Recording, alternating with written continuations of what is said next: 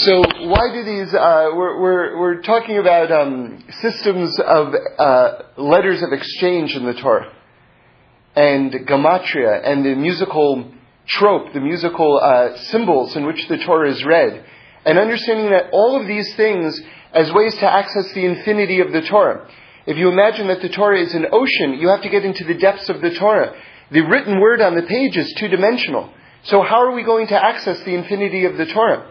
So, so the, the Chachamim have given us different ways to access that which would not be immediately available to us. Now, where this gets tricky is you can say, well, wait a second, now I have license. I can turn any word into any word. I can turn a circle into a square. I can turn something that's completely forbidden into something that's permitted. In fact, I read that the Vilna Gaon, one of the reasons why the Vilna Gaon saw fit to excommunicate the Hasidim was he felt that they were going to, um, because they were seeing the, uh, the presence of God in absolutely everything, and God is present everywhere and in everything. So that, that concept is not correct. But he felt that they were going to take that in a, in a direction where they would start to announce that the impure is pure and, and, and take it to the next step, which is, which is fascinating. That's one of the jobs of, of, of our spiritual leaders is when they say, you know something, this is heading in a wrong direction.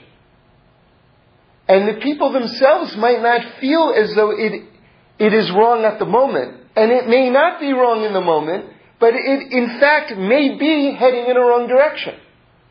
So what I heard was, you know, the whole history of the uh, development of the Hasidic movement and, and all the challenges that it faced.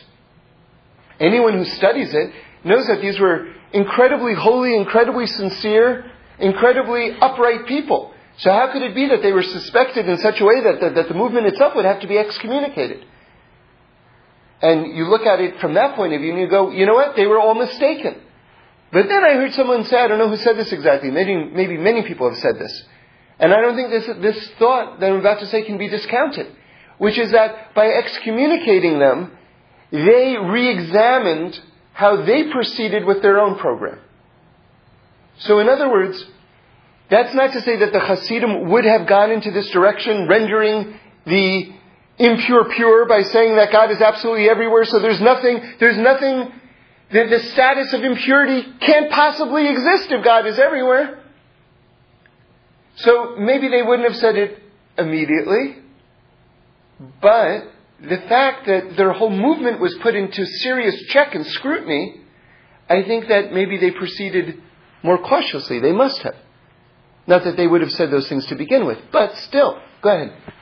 So, if, if a person really wants to be Lashem Shamayim and yeah. hopefully they pray that it's being Lashem Shamayim and right. they're doing things for the right reasons and they want to have clarity, like right. they're and so forth. Yeah. Like, is that a guarantee that, like, if they consistently um, just really want, like, have the goal and, and the tefillah to be Lashem Shamayim, that they're not going to use something like this for the wrong purpose?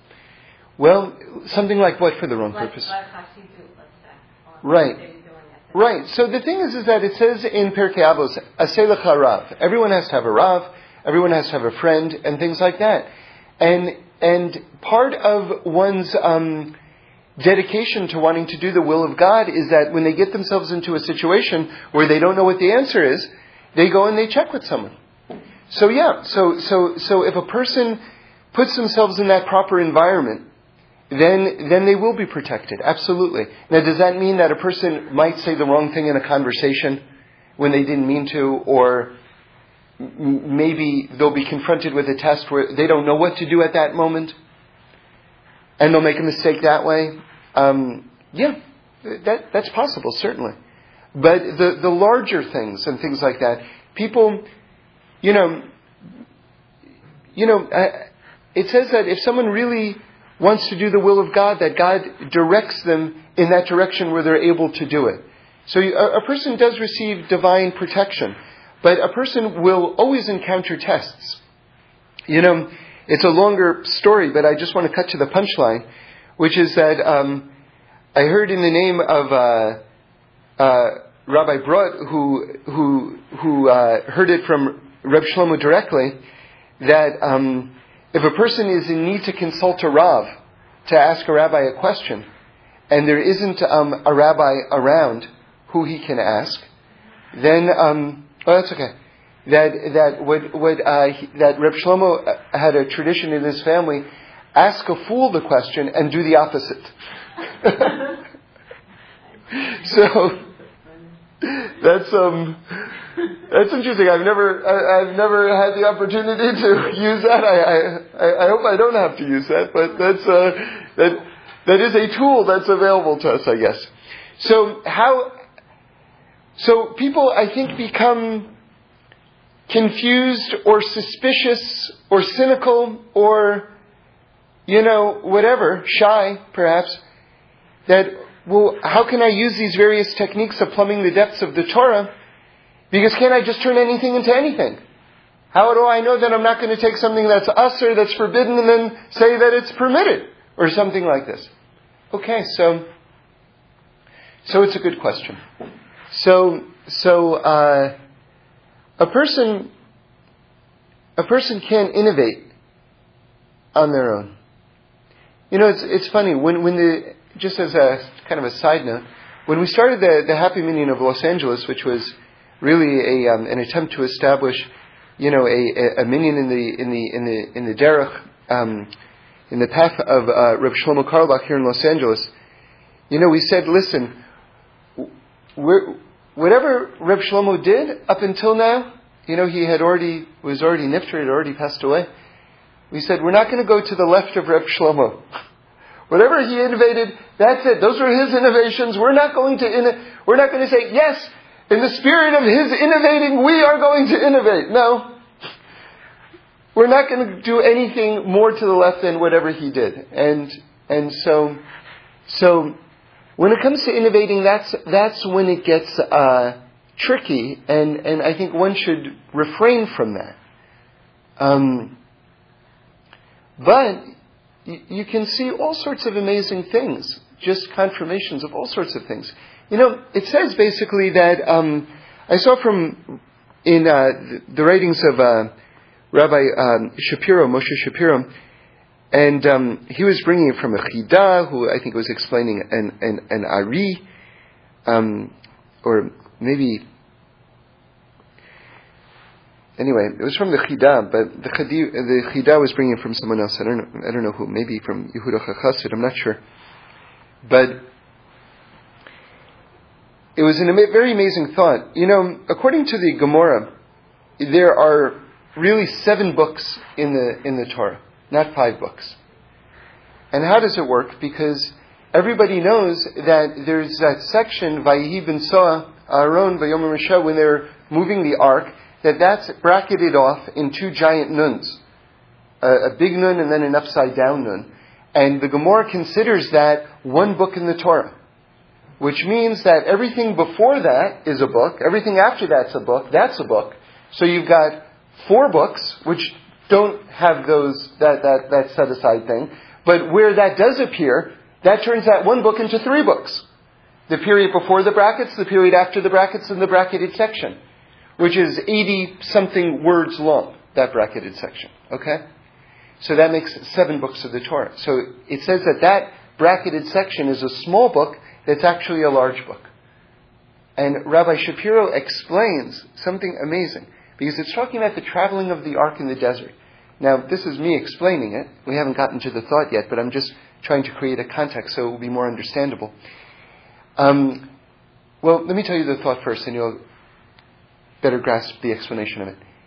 The thought is that in the end of days, that all of the period from the last inscribed book written account of human history, right? That we are going to have an inscribed account throughout of the entire exile till Mashiach comes. Which means that our conversations and our times, and all times since the last written historical account, will be written up. And when it says that that small book is actually a small book that's a large book, what they understand that to mean is that area is going to, that, that bracketed area is going to be expanded to include all of human history, a written account of all of human history, till Mashiach comes. This is after the arrival of Mashiach. Which means you can get into the Torah. You, your name, your action, your mitzvah can be written up in the Torah. You know, in the industry, there's a term that I always like. You know, there's some fun terms, some fun slang. And if someone gets uh, written up, say in Variety or something like that, uh, I think this is an old-fashioned term. I don't think people use it too much, but it's like sort of like you know golden age of Hollywood slang, which is they they refer to that as ink. So someone would say, "Hey, nice ink," meaning you got a nice write-up, right? So you can get ink in the Torah. you could get, or on the on the downside, a person could get some bad ink in the Torah, right? You don't want any bad ink, that's for sure. But you could actually make it into the Torah. That in itself is, I mean, wow. That's I didn't even know that that opportunity was available to me. That's that's pretty extraordinary. So, um, so the point is, the point is, is that that's a small book that's going to be a large book. That the whole thing is going to be written up. All of human history is going to be written up um, and you'll be able to read about the whole history of humanity. Now, and that's the section that's going to be expanded. Now, let me give you my understanding of that. Why that section? Well, it's, it's, it's, it's very appropriate because we've talked about, it's, it's talking about the traveling of the ark through the desert. Well, that's classic, isn't it? Because, because we've said many, many times that the travelings in the desert, everyone knows there were 42 stops in the desert. And the Rebbe say that each one of us has 42 stops in our own lives. Not only that, but the, the traveling in the desert is a microcosm of all of human history because we left Egypt, you start from exile, and we went to Israel. That's redemption, that's Mashiach. So the traveling in the desert is, is the body of human history in miniature. Right? So if it's talking about what are we doing? We are escorting the Torah throughout time. That's what we're doing. That's what the Jewish people are doing. So the traveling of the ark in the desert, it makes perfect sense that that, that, that section would be expanded to account for all of human history. Because throughout history, we have been escorting the ark through the exile on the way to redemption, right? Follows. Makes sense. So, so anyway, so this system of atbash, which is one of these letters of exchange, one of the ways of accessing the infinite depths of the Torah. So it works like this. At Bash. At, Aleph, is the first letter of the Torah. Tuf is the last letter of the Torah. At. Right? Bash. Beis is the second letter of the Torah. Shin is the second to last letter of the Torah. So you exchange Aleph for Tuf, Beis for Shin, Gimel for Resh, Dalit for Kuf, and it's opposites. Right? You follow? So that's pretty straightforward. Now, you can take certain words and you can find their atbash equivalent, which is not the backward formation of the word, but we're talking about accessing another dimension because it's not a linear system.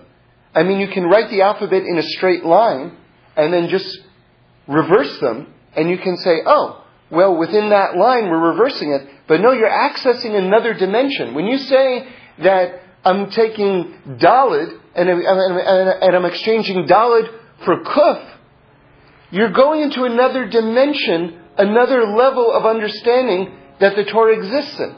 Is that clear? Because that's very important. It's not clear. I didn't get that yesterday. I thought you were just talking about the first and last letters. I didn't understand. that. It's all the in between letters. All the in between letters. Now, it's very important that you understand that we're not just talking about this on a linear, linear level. Let me give you an example of what I'm talking about, just so you can grasp what what what this is affording us. Okay, um, you have something called um, regular geometry. So in academic, academia, they call it uh, Euclidean geometry, named after, I guess, the Greek Euclid. And um, that's sort of classic geometry. So in classic geometry, the definition of parallel lines, right? Imagine, uh, you know, Broadway and Amsterdam Avenue, or imagine Pico and Olympic, or something like that. There are two lines that one is on top of the other, and they run that way forever. They never intersect. That's the definition of parallel lines. Okay? Now, in more advanced um, geometry, what we call three-dimensional geometry or non-Euclidean geometry, that's that's sort of like seeing how shapes and patterns developed against curved space.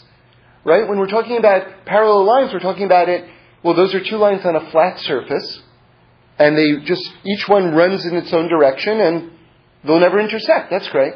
But what if you put those parallel lines on curved space? Well, now parallel lines will operate in a completely different way. They actually intersect in curved space. Alright, so this is very, very interesting, you know?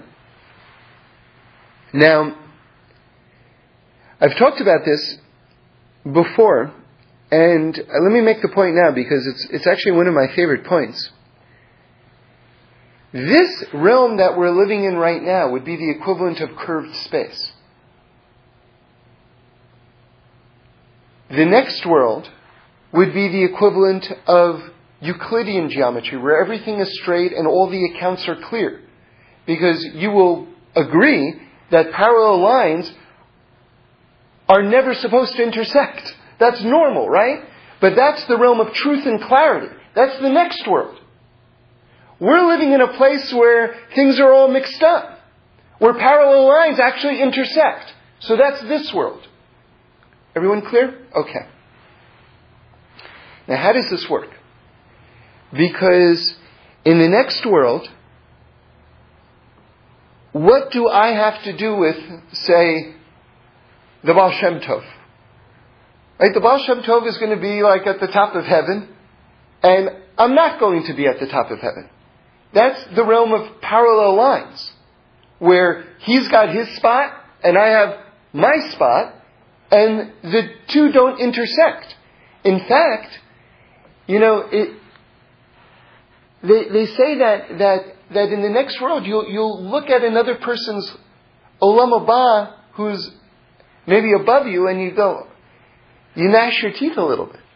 Like, ah, oh, that would have been nice. it would have been nice to have led my life in a, in a way that I could have had that. That would have been cool. But anyway, but at the same time though, it's incredibly pleasurable.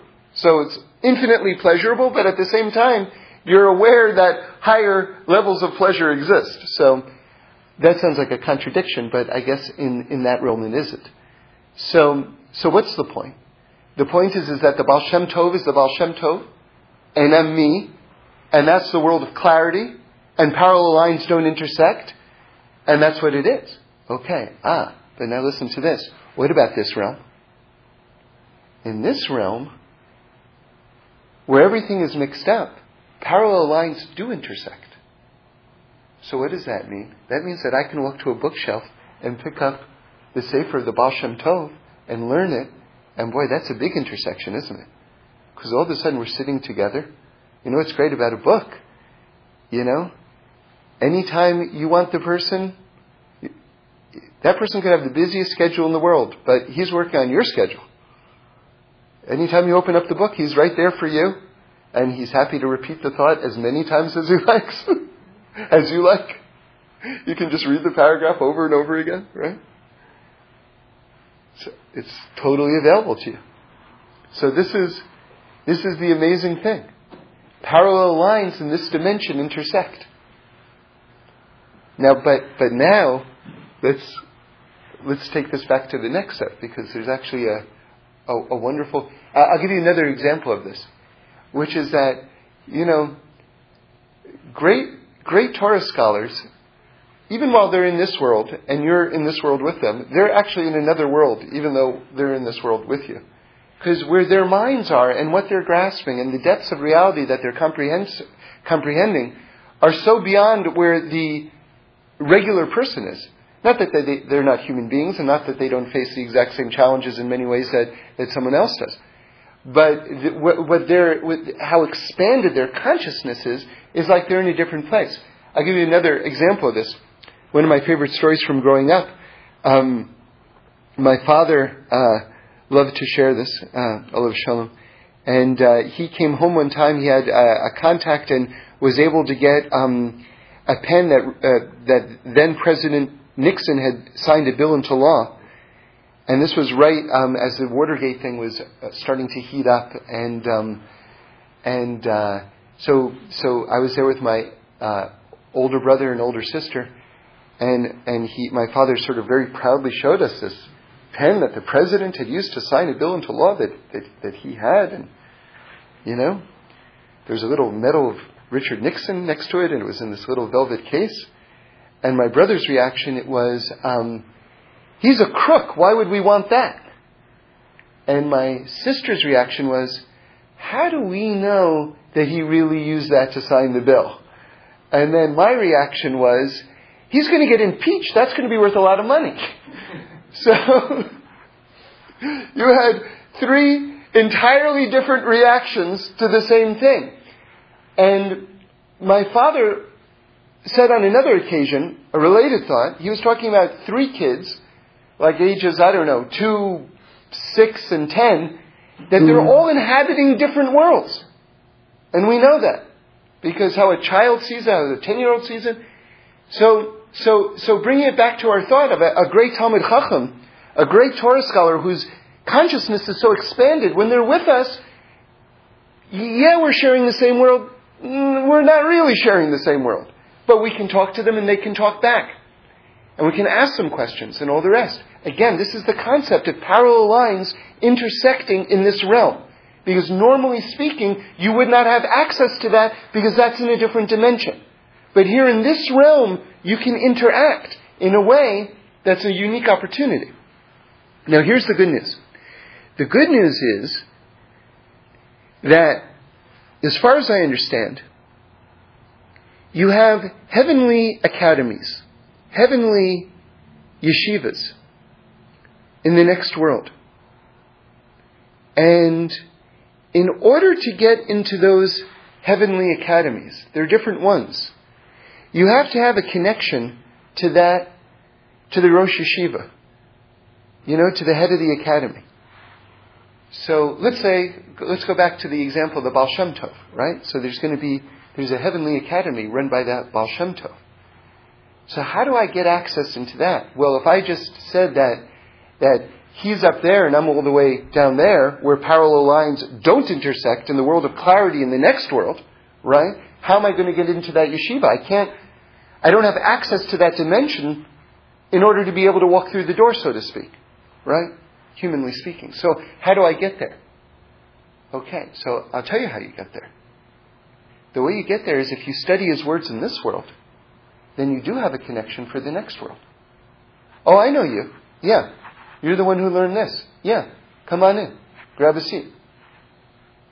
So that's great. That is great. You want to basically do some serious networking in this world so you can get into all the amazing places in the next world. You can literally write your ticket in this world for the next world to gain access to the most exalted realms of heaven. And how do you do that? By establishing, by studying the Torah of these greats in this world. If you do that, then you have, you have a pass to get in. That's, that's a very big deal. That's a, I don't know if I'd call that a secret, but, you know.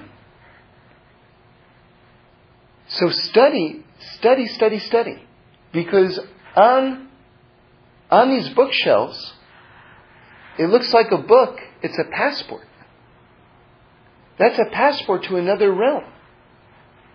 Right now, parallel lines intersect. It's not going to be that way in the next world. Parallel lines are not going to intersect. Ah, but if you learn the Torah in this world, then you're part of that line in the next world. You don't have to intersect because you are part of that line at that point. Okay. So now, I brought all that so that you should understand this notion of how dimensions intersect in this realm, whereas in the next world, which is the, we say the Olam HaEmes, the world of truth, the world of clarity, parallel lines do not intersect. In this world, they do intersect. Now let's revisit this notion of Atbash, this notion of letters of exchange. By the way, I want to tell you something that I got very excited about that I noticed, which is where do you see Atbash? Where does this come from? So it comes from the Gemara itself. You can't ask for a better source than that, right? So, and where is it in the Gemara? It's in Masechta Shabbos. And where is it in Masechta Shabbos? On page Kuf Dalit. Kuf Dalit is in Atbash. The page that explains Atbash is on Kuf Dalit. And I'm telling you, the sages were rolling on the floor laughing when they did that. They were rolling on the floor laughing. So, I'm just waiting. Oh! Man, when they figure that out in Los Angeles, they're gonna, man, they're gonna laugh. We're laughing with them right now.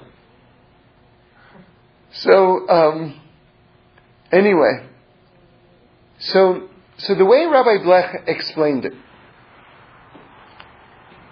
we're talking about Atbash. The way Rabbi Blech explained it, and and again, what what I want to, what I'm trying to do is, I'm trying to pry pry your mind off of a linear approach. So just to review one more time, Atbash is a system of letter exchange which allows you to go into the depths of Torah analysis. It's one, one way of doing it.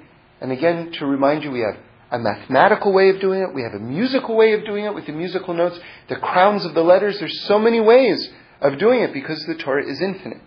Okay, so Atbash means you're taking the first letter of the Torah and exchanging it with the last letter of the Torah. So if you have a, a, word that has an aleph in it, you turn the aleph into a taf. If you have, and, and you continue to do it, that's the at part. What about the bash part? You take Beis, the second letter of the Torah, and you take the second to last letter of the Torah, the Shin, and you exchange those. And you keep on doing it throughout the entire thing. Now, there are 22 letters, so that works very nicely. 11 and 11. You can write one row with 11, and then put another row of 11 underneath it, and those are the flips. You just flip those letters. Interestingly, because I, I, I think it's important that people grasp how, how to apply this, the Baal HaTurim um, in the discussion of the, uh, the gifts that the leaders of the tribes, the Nasiim, brought to the, um, to the Mishkan when it was dedicated, does a deep analysis of all of the gifts. It's one of my favorite things. Uh, it's amazing, actually. Um, he takes one word, I forgot what it was, but he does atbash with just one letter within the word. Okay? One letter within the word. In other words, What's so striking about that is just on the, on the, on the, on the, just the meat and potatoes level of Torah methodology, you see that, that in order to, to, to utilize the system of a atbash, you don't necessarily have to do it with the entire word. You could just do it with one letter within the word. And what he does is, and I can't give you the example right now, but if you look in the Baal you'll see it's in, um, you know, where, where, where the Nasiim bring the, the, the gifts. He takes one letter, does an atbash with it, and then he says the gematria of this the gematria of this word now is 613. So he just turned the gematria. So that's what I love about that is look what he did. He did three amazing things. He just changed one letter, not the entire word. And then he showed you the gematria is 613. So that's a whole nother system. He went from Atbash to Gematria to just using one letter into the whole thing. I mean, so, so this is kind of what I'm talking about. The, the unsophisticated person who doesn't understand what the Torah is will say, wow, he's doing all sorts of tricks with the Torah. He's doing all sorts of tricks. And I can do all sorts of tricks too. But the person is missing the point. The point is, is that there are infinite stratas of the Torah. Because the Torah encompasses all of reality itself, because it's not just a book. It's not just a scroll in the ark. It's the fabric of reality itself. Therefore, all of these systems are available in order to plumb the depths of God's will and of God's wisdom. Now, we've already talked about not misusing this and being guided by, by a rabbi and not trying to use this to innovate, to try to turn the impure into the pure, the forbidden into the, forbid, uh, into the permitted. One mustn't utilize it in that way because then you turn, as the Gemara talks about it, the potion of life, which is Torah, into a potion of death. Okay, so one, one mustn't do such a thing. However, one should understand that, that we have to broaden our minds in order to understand the, the depths, the infinite depths, like an ocean, how you can dive deeper and deeper within an ocean. Okay, so now, I'm bringing this up again to tell you that Atbash, don't make the mistake of just thinking of it as I'm making a line of letters, and then on a very linear level, on a very Euclidean level, I'm just switching them back and forth. That's not it. When you make that switch from one letter to another letter, you're going from one dimension to another dimension. That's, that's the point that I'm trying to make. Hopefully, I'm communicating. So, so now, Rabbi Blech says the following. Very interesting. But let me tell you what Rabbi Shapiro says first, maybe.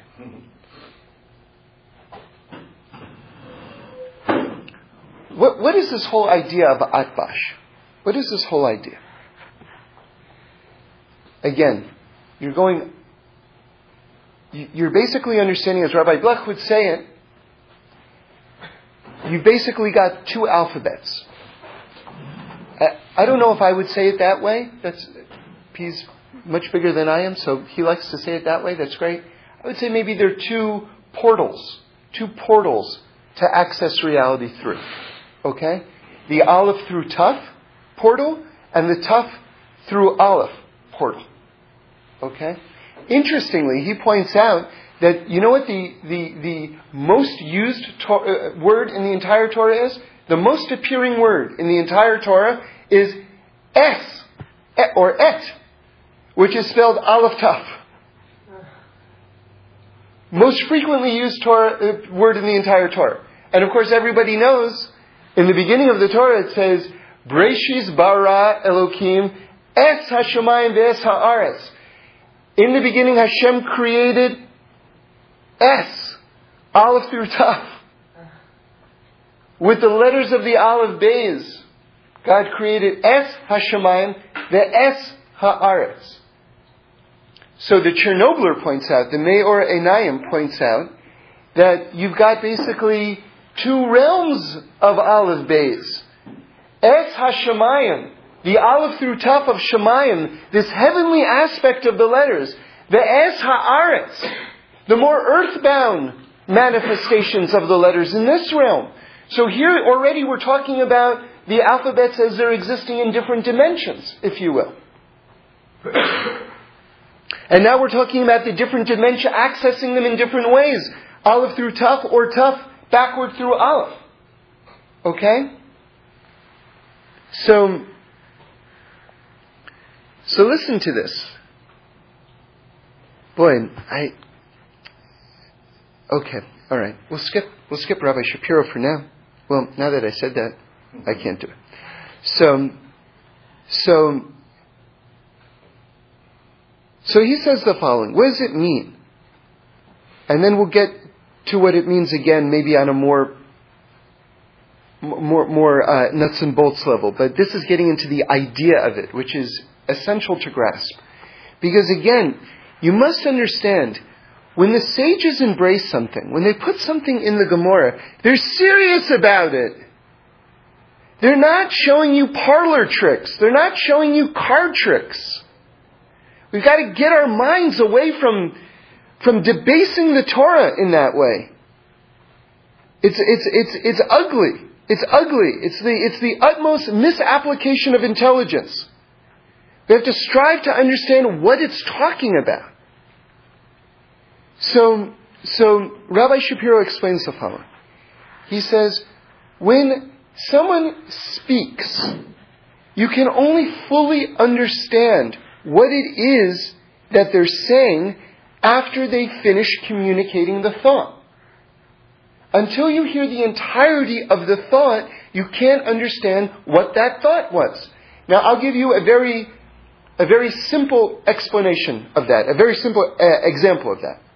I'm, if I'm giving you directions how to get to a place, I'll say, okay, you leave your house, you take a right on Olympic, you take a left on Overland, you get on the 405 South, you take that to Century, right? You take a left, and then I give you the address. It's 9602 Century Boulevard, second floor. Now, until I finished, you, you don't know exactly where it is that you're going. You, right? Until the end, you did not fully comprehend what it is that I was saying to you. Because you kind of got the direction, but you didn't get the place. When Hashem speaks, He speaks Aleph through Taf. Until we get to the Taf, we haven't fully grasped the end of the thought. Once we've grasped the thought in its entirety, then we understand. Then we can proceed and apply whatever the instructions are. That's Aleph through Taf. Now, what's Taf through Aleph? Now, the listener, the one who has reached the stage of Taf, who has heard the end of the thought, who has comprehended it, can now apply it. Okay? So, Do you apply a top through olive? Is that what you're saying? Is that where you're going that? well, well, now I'm gonna, now I'm gonna switch thoughts.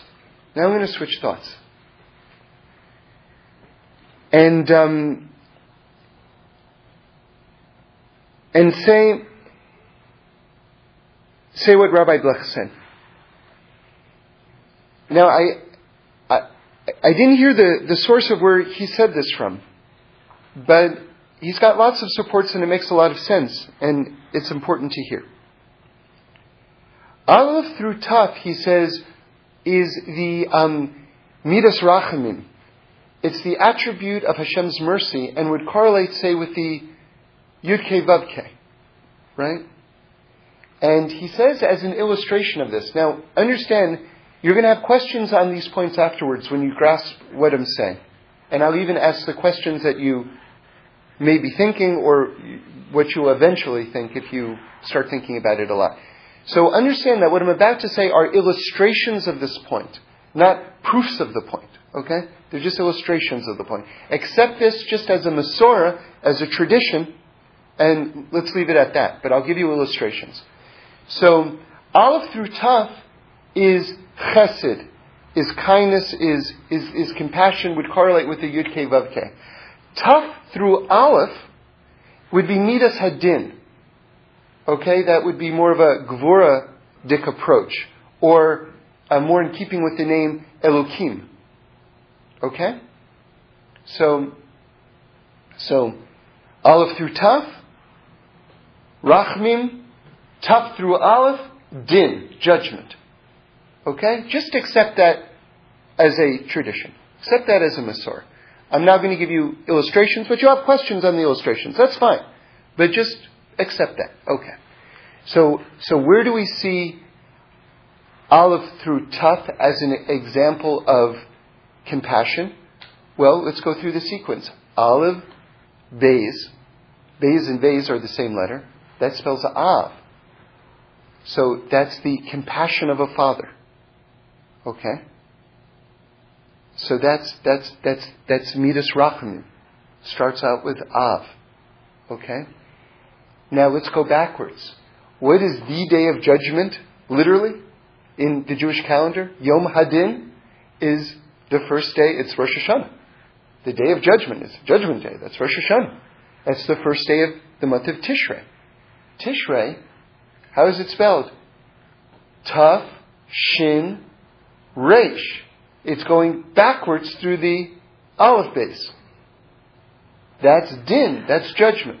So you see, one Av, Father, is coming from compassion. The other going backwards, Tuf through Aleph. Okay, so now you'll say to me, wait a second. Av is also the month. That's compassion. It's also the month of Tisha B'Av, the destruction of the Beis Hamikdash, right? You would have eventually asked that question if you didn't already. So, so, yes, but our tradition is also that Mashiach is born on Tisha B'Av. And also that there is such a thing as compassion that has an aspect of judgment in it. Everyone knows if they're a parent of, meaning a parent now, anyone who's a parent sometimes does something from compassion for their kid, even though the kid experiences it as something harsh. Right? But it's really for the best of the kid, and it's really coming from a place of compassion, even if the child doesn't necessarily experience it that way. Right? On the, on the other side of it, you can have something that's judgment, which is actually good. You know what? You get to go to the movies because you behaved well. Well, that's coming from a place of very strict judgment. Did you, did you do your homework on time? Yes. Did you, did you get a good mark on your report card? Yes. Well, guess what? You can go to Disneyland. Well, that's coming from a very strict application of din, of justice, but there's a very happy ending there, isn't there?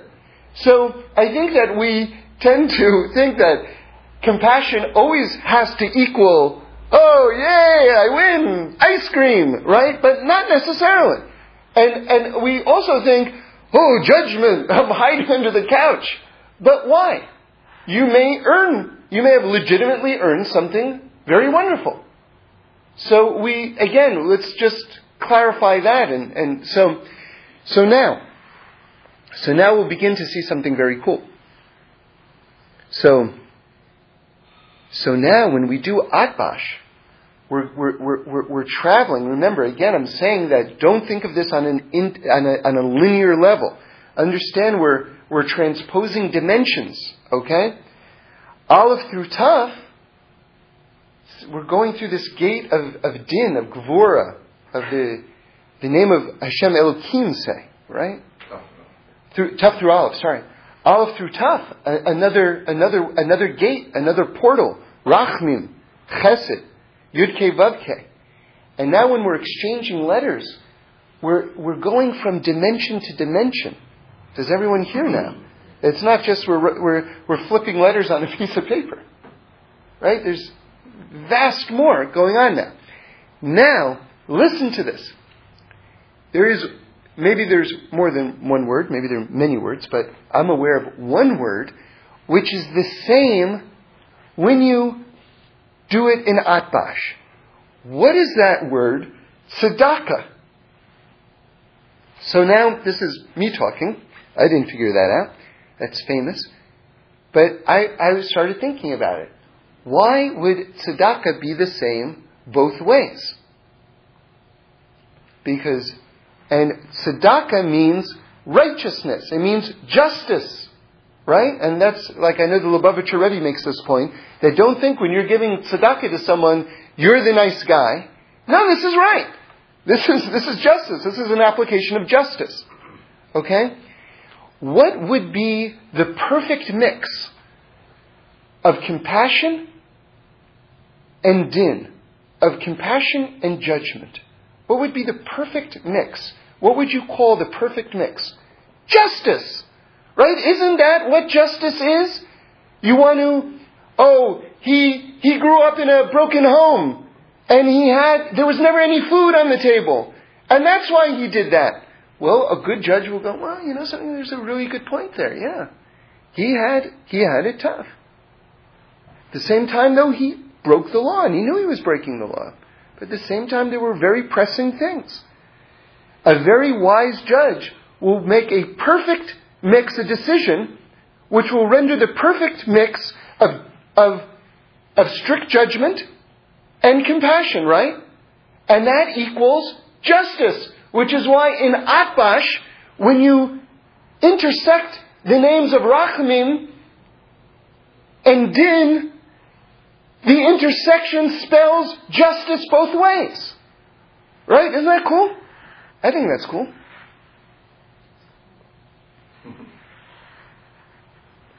So,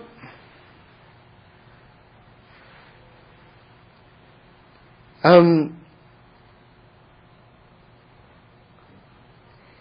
so let's just talk for a moment about um, deriving things from the infinity of the Torah.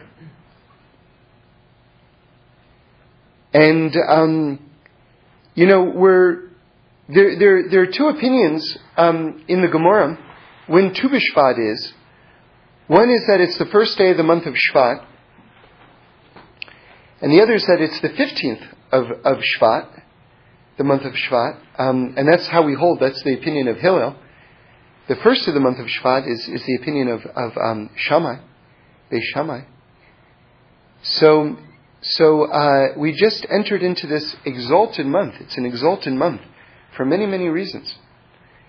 Um, one reason is because the book of uh, Sefer Devarim, the fifth book of the Torah, uh, also known as Deuteronomy, it says right in the Torah itself that it, it, it, began on the first day of the 11th month, which is Shvat. So Moshe Rabbeinu started saying Sefer Devarim the first day of the month of Shvat. Okay? Now, now there's a lot to that. I noticed something which I thought was kind of interesting, which is that if you take the word Shvat and you take the mispar katan of Shvat, I'll explain what that means in a moment. So the Gematria Shvat is 311. Okay, and then if you add 3 plus 1 plus 1, that gives you 5. So Shvat equals the fifth book of the Torah.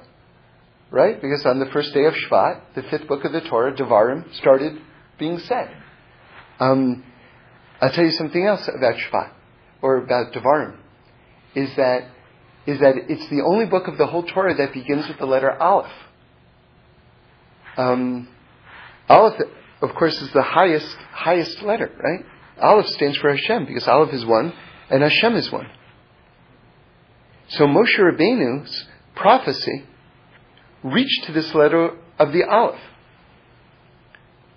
So, what does it mean? What does it mean, the Torah Sheba'al Peh? So, you know, the, the oral, the oral law. To be able to plumb the depths of the written word so that you understand the intention of the one who spoke it, and then to be able to speak out that which isn't written, but which is 100% consistent with the speaker's intention. That's what Torah Sheba'al Peh is. To be able to derive that which wasn't spoken, but which was intended. That's what it means, the fruits from the tree. When you first plant a tree, there are no fruits. But then fruits blossom from the tree. This is the Torah Sheba'al Peh. That thought, by the way, is from the Stechina Rebbe, who's the son-in-law of, of uh, Rabbi Wilson Shlita. So, so being able to grasp, he says this is a concept of zivug also. You know, have you ever been in a relationship with someone where you complete each other's sentences? Right? You know, or if you, like one of the things that I used to enjoy so much, my father used to love to tell stories and, and I'm sure I got that from him and, and, uh, I, after a period of years, I would so enjoy when I knew the story he was about to tell before he told it. Maybe if you've listened to enough of these things, you, you know what I'm going to do the same thing. but there's a special joy that comes from that knowledge. Sometimes it can be a, a source of aggravation too, I guess. But, but, um, but, but that closeness means that you're sharing the same root. You're sharing the same root. Um, this comes from a merging of being to subsume your being into that of another. To subsume yourself into the Torah is to join at the root of the Torah and to be able to say words of Torah which are a blossoming of the Torah itself. To draw forth, forth fruits from the Torah. I heard um, Rabbi Blech say, and I'm going to apply it to, to this thought that we're saying right now, that a human being is like the letter Vav, because everyone knows Vav is the letter of connection. And so we're, we connect heaven and earth, basically. We're partners with God. Now, if you look at the letter Aleph, remember, Moshe Rabbeinu begins saying over Sefer Devarim, which is a book of the Torah, but it comes initially from his mouth, and then God tells him to write it down. So it, it, it has this amazing status where simultaneously it's the written Torah and the oral Torah. It's the complete merging of being. And it begins with this letter Aleph. What is Aleph? Aleph is two Yuds, which spells the name of God, and a Vav, which is the human being. So in other words, Moshe begins Sefer Devarim with the letter Aleph. He's the Vav, and he's merging completely with the two Yuds, which is Hashem, and out comes Sefer Devarim. It's the highest level of prophecy. The highest level of prophecy. So, okay, okay, good, wow. So, let me tell you this. I was very happy about this. You know? So, so I, am sure many, many rabbis say this for a long time, but none of them told me. So I'll, I'll just uh, say it in my name for now. But uh, if I were more learned, I'm sure I could quote you ten rabbis who say the same thing. The beginning of this week's parsha, uh, Va'eira, uh, it says Hashem comes to Moshe Rabbeinu with the name Yudke Vavke. He says, but I came to um, the patriarchs, Abraham, Yitzhak, and Yaakov, with the name El Shaddai. Right? But I'm coming to you with the name Hashem. Yud and He and Vav and He. So I was thinking about this, and I did the gematria of El Shaddai, and do you know it's exactly the same as the gematria of Moshe? 345. And um, I only checked that five times. so, 345 is El Shaddai, and 345 is Moshe. Now, how are we to understand that? Especially within the context of saying, I came to the patriarchs with El Shaddai. I'll say Kel Shakai from now on. Um, and, but I'm coming to you with the name Yudke Vavke. How are we to understand that? And yet Moshe's name, his essence, is 345, which is the same as his other name. Okay, so let's broaden the context of this for a moment, and it won't be long, and we'll finish up. So, so understand the following. Moshe Rabbeinu gets sent at the burning bush, and remember, we're always making a big point of it, that that conversation, Moshe Rabbeinu was saying no to Hashem for seven days. That's how long the burning bush episode was. Seven days. Moshe says no, finally says, Moshe says yes, goes to Paro, everything gets worse. Everything gets worse. Then remember, you can see it with your own eyes, the, the Ramban at the end of Sefer, uh, at the end of Parsha Shmos, you can see it with your own eyes. I just looked at it again it's, it's, it's, it's, you can't believe it as you're reading it. That according to the Tanhuma, and he quotes another medrash as well, Moshe Rabbeinu then left Egypt for anywhere from three to six months. Left Egypt after that setback. Left Egypt. Something that people don't talk about. Okay? And uh, how are we to understand that? I don't know. But that's, that's what it says. Now, Hashem says to Moshe, at the beginning of Va'eira, all that happens in between the, uh, right? In between that white space in between the parshas, all that happens in between that, right? But the beginning of this parsha, when Moshe rebuked Hashem and said, everything's gotten worse, Hashem says to Moshe, you know something? I made, I made a promise to the Avos, to Abraham, Yitzhak, and Yaakov. And I came to them with this name, Kel Shakai. And they didn't see the fulfillment of my promise. And they never complained to me. They never complained to me. He says, You, you are going to see the fulfillment of my promise to them. And that's the idea, the manifestation of this name, Yud Ke Vav Ke. Which is interesting if you want to just think of it in this way, because Yud Ke Vav Ke means was, is, will be. So in other words, it would make sense that that name would include the fulfillment of a promise, because that name hints at the future as well. Not just the past, the promise to the Avos, but the future fulfillment of it as Hashem is communicating in the present tense. So that, that actually makes a lot of sense. So if you think about it, who is the really the next person macro speaking, you could give different answers to this, by the way, but on a macro level, who is the next person after Abraham, Yitzhak, and Yaakov? It's Moshe. It is Moshe. And, um, you know, on some level, he outstrips them all, if you could say such a thing. But it's Abraham, Yitzhak, Yaakov, and then Moshe. And Hashem came to the name, to Abraham, Yitzhak, and Yaakov with the name Kel Shakai. So Moshe is the repository of that tradition. So it would make sense that Moshe is picking up where they left off.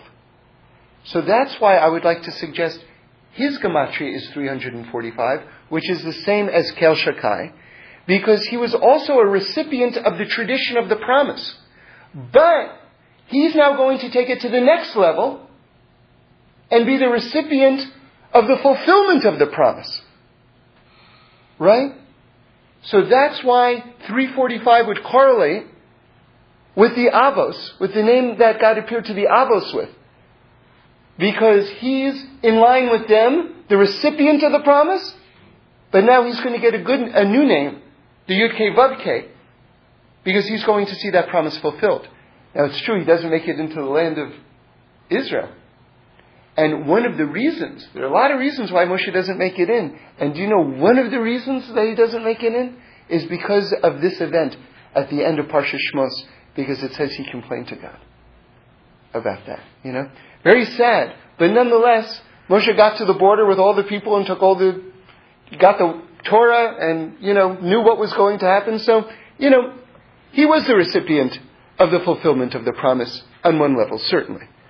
Um, but um, you know, but but you must also say he didn't physically step into the land as well. Although, interestingly, he got to the border of Israel, and that border area was given to um, uh, to Ruvain and and Gad. So that border area actually was part of Israel. So, so that's why he kept on asking God to get into Israel because he felt that the decree had been lifted because he was in this land which was given to those tribes, which was technically Israel. So, on some level, he did make it into Israel. Okay.